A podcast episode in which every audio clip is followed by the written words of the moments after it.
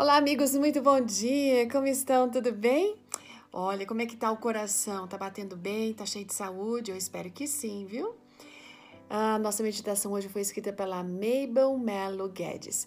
Ela é casada, esposa de pastor, tem 2 filhas, é avó, foi líder do Ministério da Mulher e da Fã para as regiões sul e central do Brasil, além de ser palestrante e escritora. Ela conta pra gente que foi ali em julho de 2018, ela e seu esposo foram para a região dos Lagos, lá no estado do Rio de Janeiro. E na primeira sexta-feira que eles estavam ali, o marido dela começou a dizer que estava com uma dor forte no peito, mas achou que fosse alguma coisa relacionada ao esôfago. Embora a Mabel dissesse assim que não deveria ser, afinal de contas eles não tinham comido nada além da rotina que pudesse provocar esse tipo de coisa. No entanto, ela pegou e deu 2 aspirinas para ele. Bom, na manhã seguinte, mais uma vez, a dor estava ali e ela continuou dando aquela aspirina. Antes de dormir, ela colocou a mão sobre o peito dele, orou silenciosamente, dizendo: Deus, eu não sei o que meu esposo tem, então eu imagino até que seja alguma coisa no coração. Mas o Senhor sabe, então eu peço, por favor, nos orienta naquilo que a gente tem que fazer. Na manhã seguinte, ele continuava com aquela forte dor, gente. E a situação estava grave, insuportável, então ele aceitou ir para um hospital. Lá no médico, no hospital, ele deu um medicamento, mas olha que interessante. A enfermeira se recusou a aplicar aquela injeção para aliviar as dores. Ela falou, inclusive, que se ela aplicasse aquele medicamento, o marido dela, da Mabel, morreria. Então eles voltaram para o médico, falaram com ele e daí retornaram para a enfermeira, porque o médico tinha dito que não, é esse medicamento sim, mas a enfermeira estava muito decidida, ela falou assim, não vou aplicar de jeito nenhum, olha, vocês passam na farmácia, compram mais aspirina e vão para um outro médico.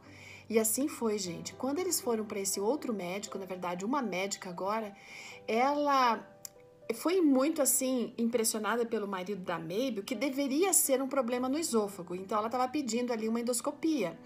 Mas a Mabel não estava satisfeita com isso. Ela falou assim, olha, mesmo que ele faça endoscopia, eu queria pedir que, por favor, você desse para ele ali a requisição para ele fazer um eletrocardiograma e um exame de enzimas do coração.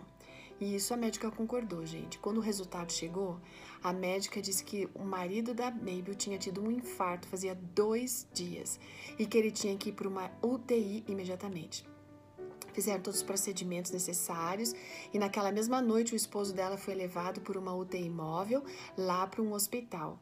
Lá ele ficou internado, fez o cateterismo, colocou um stent e depois de 9 dias ele recebeu alta.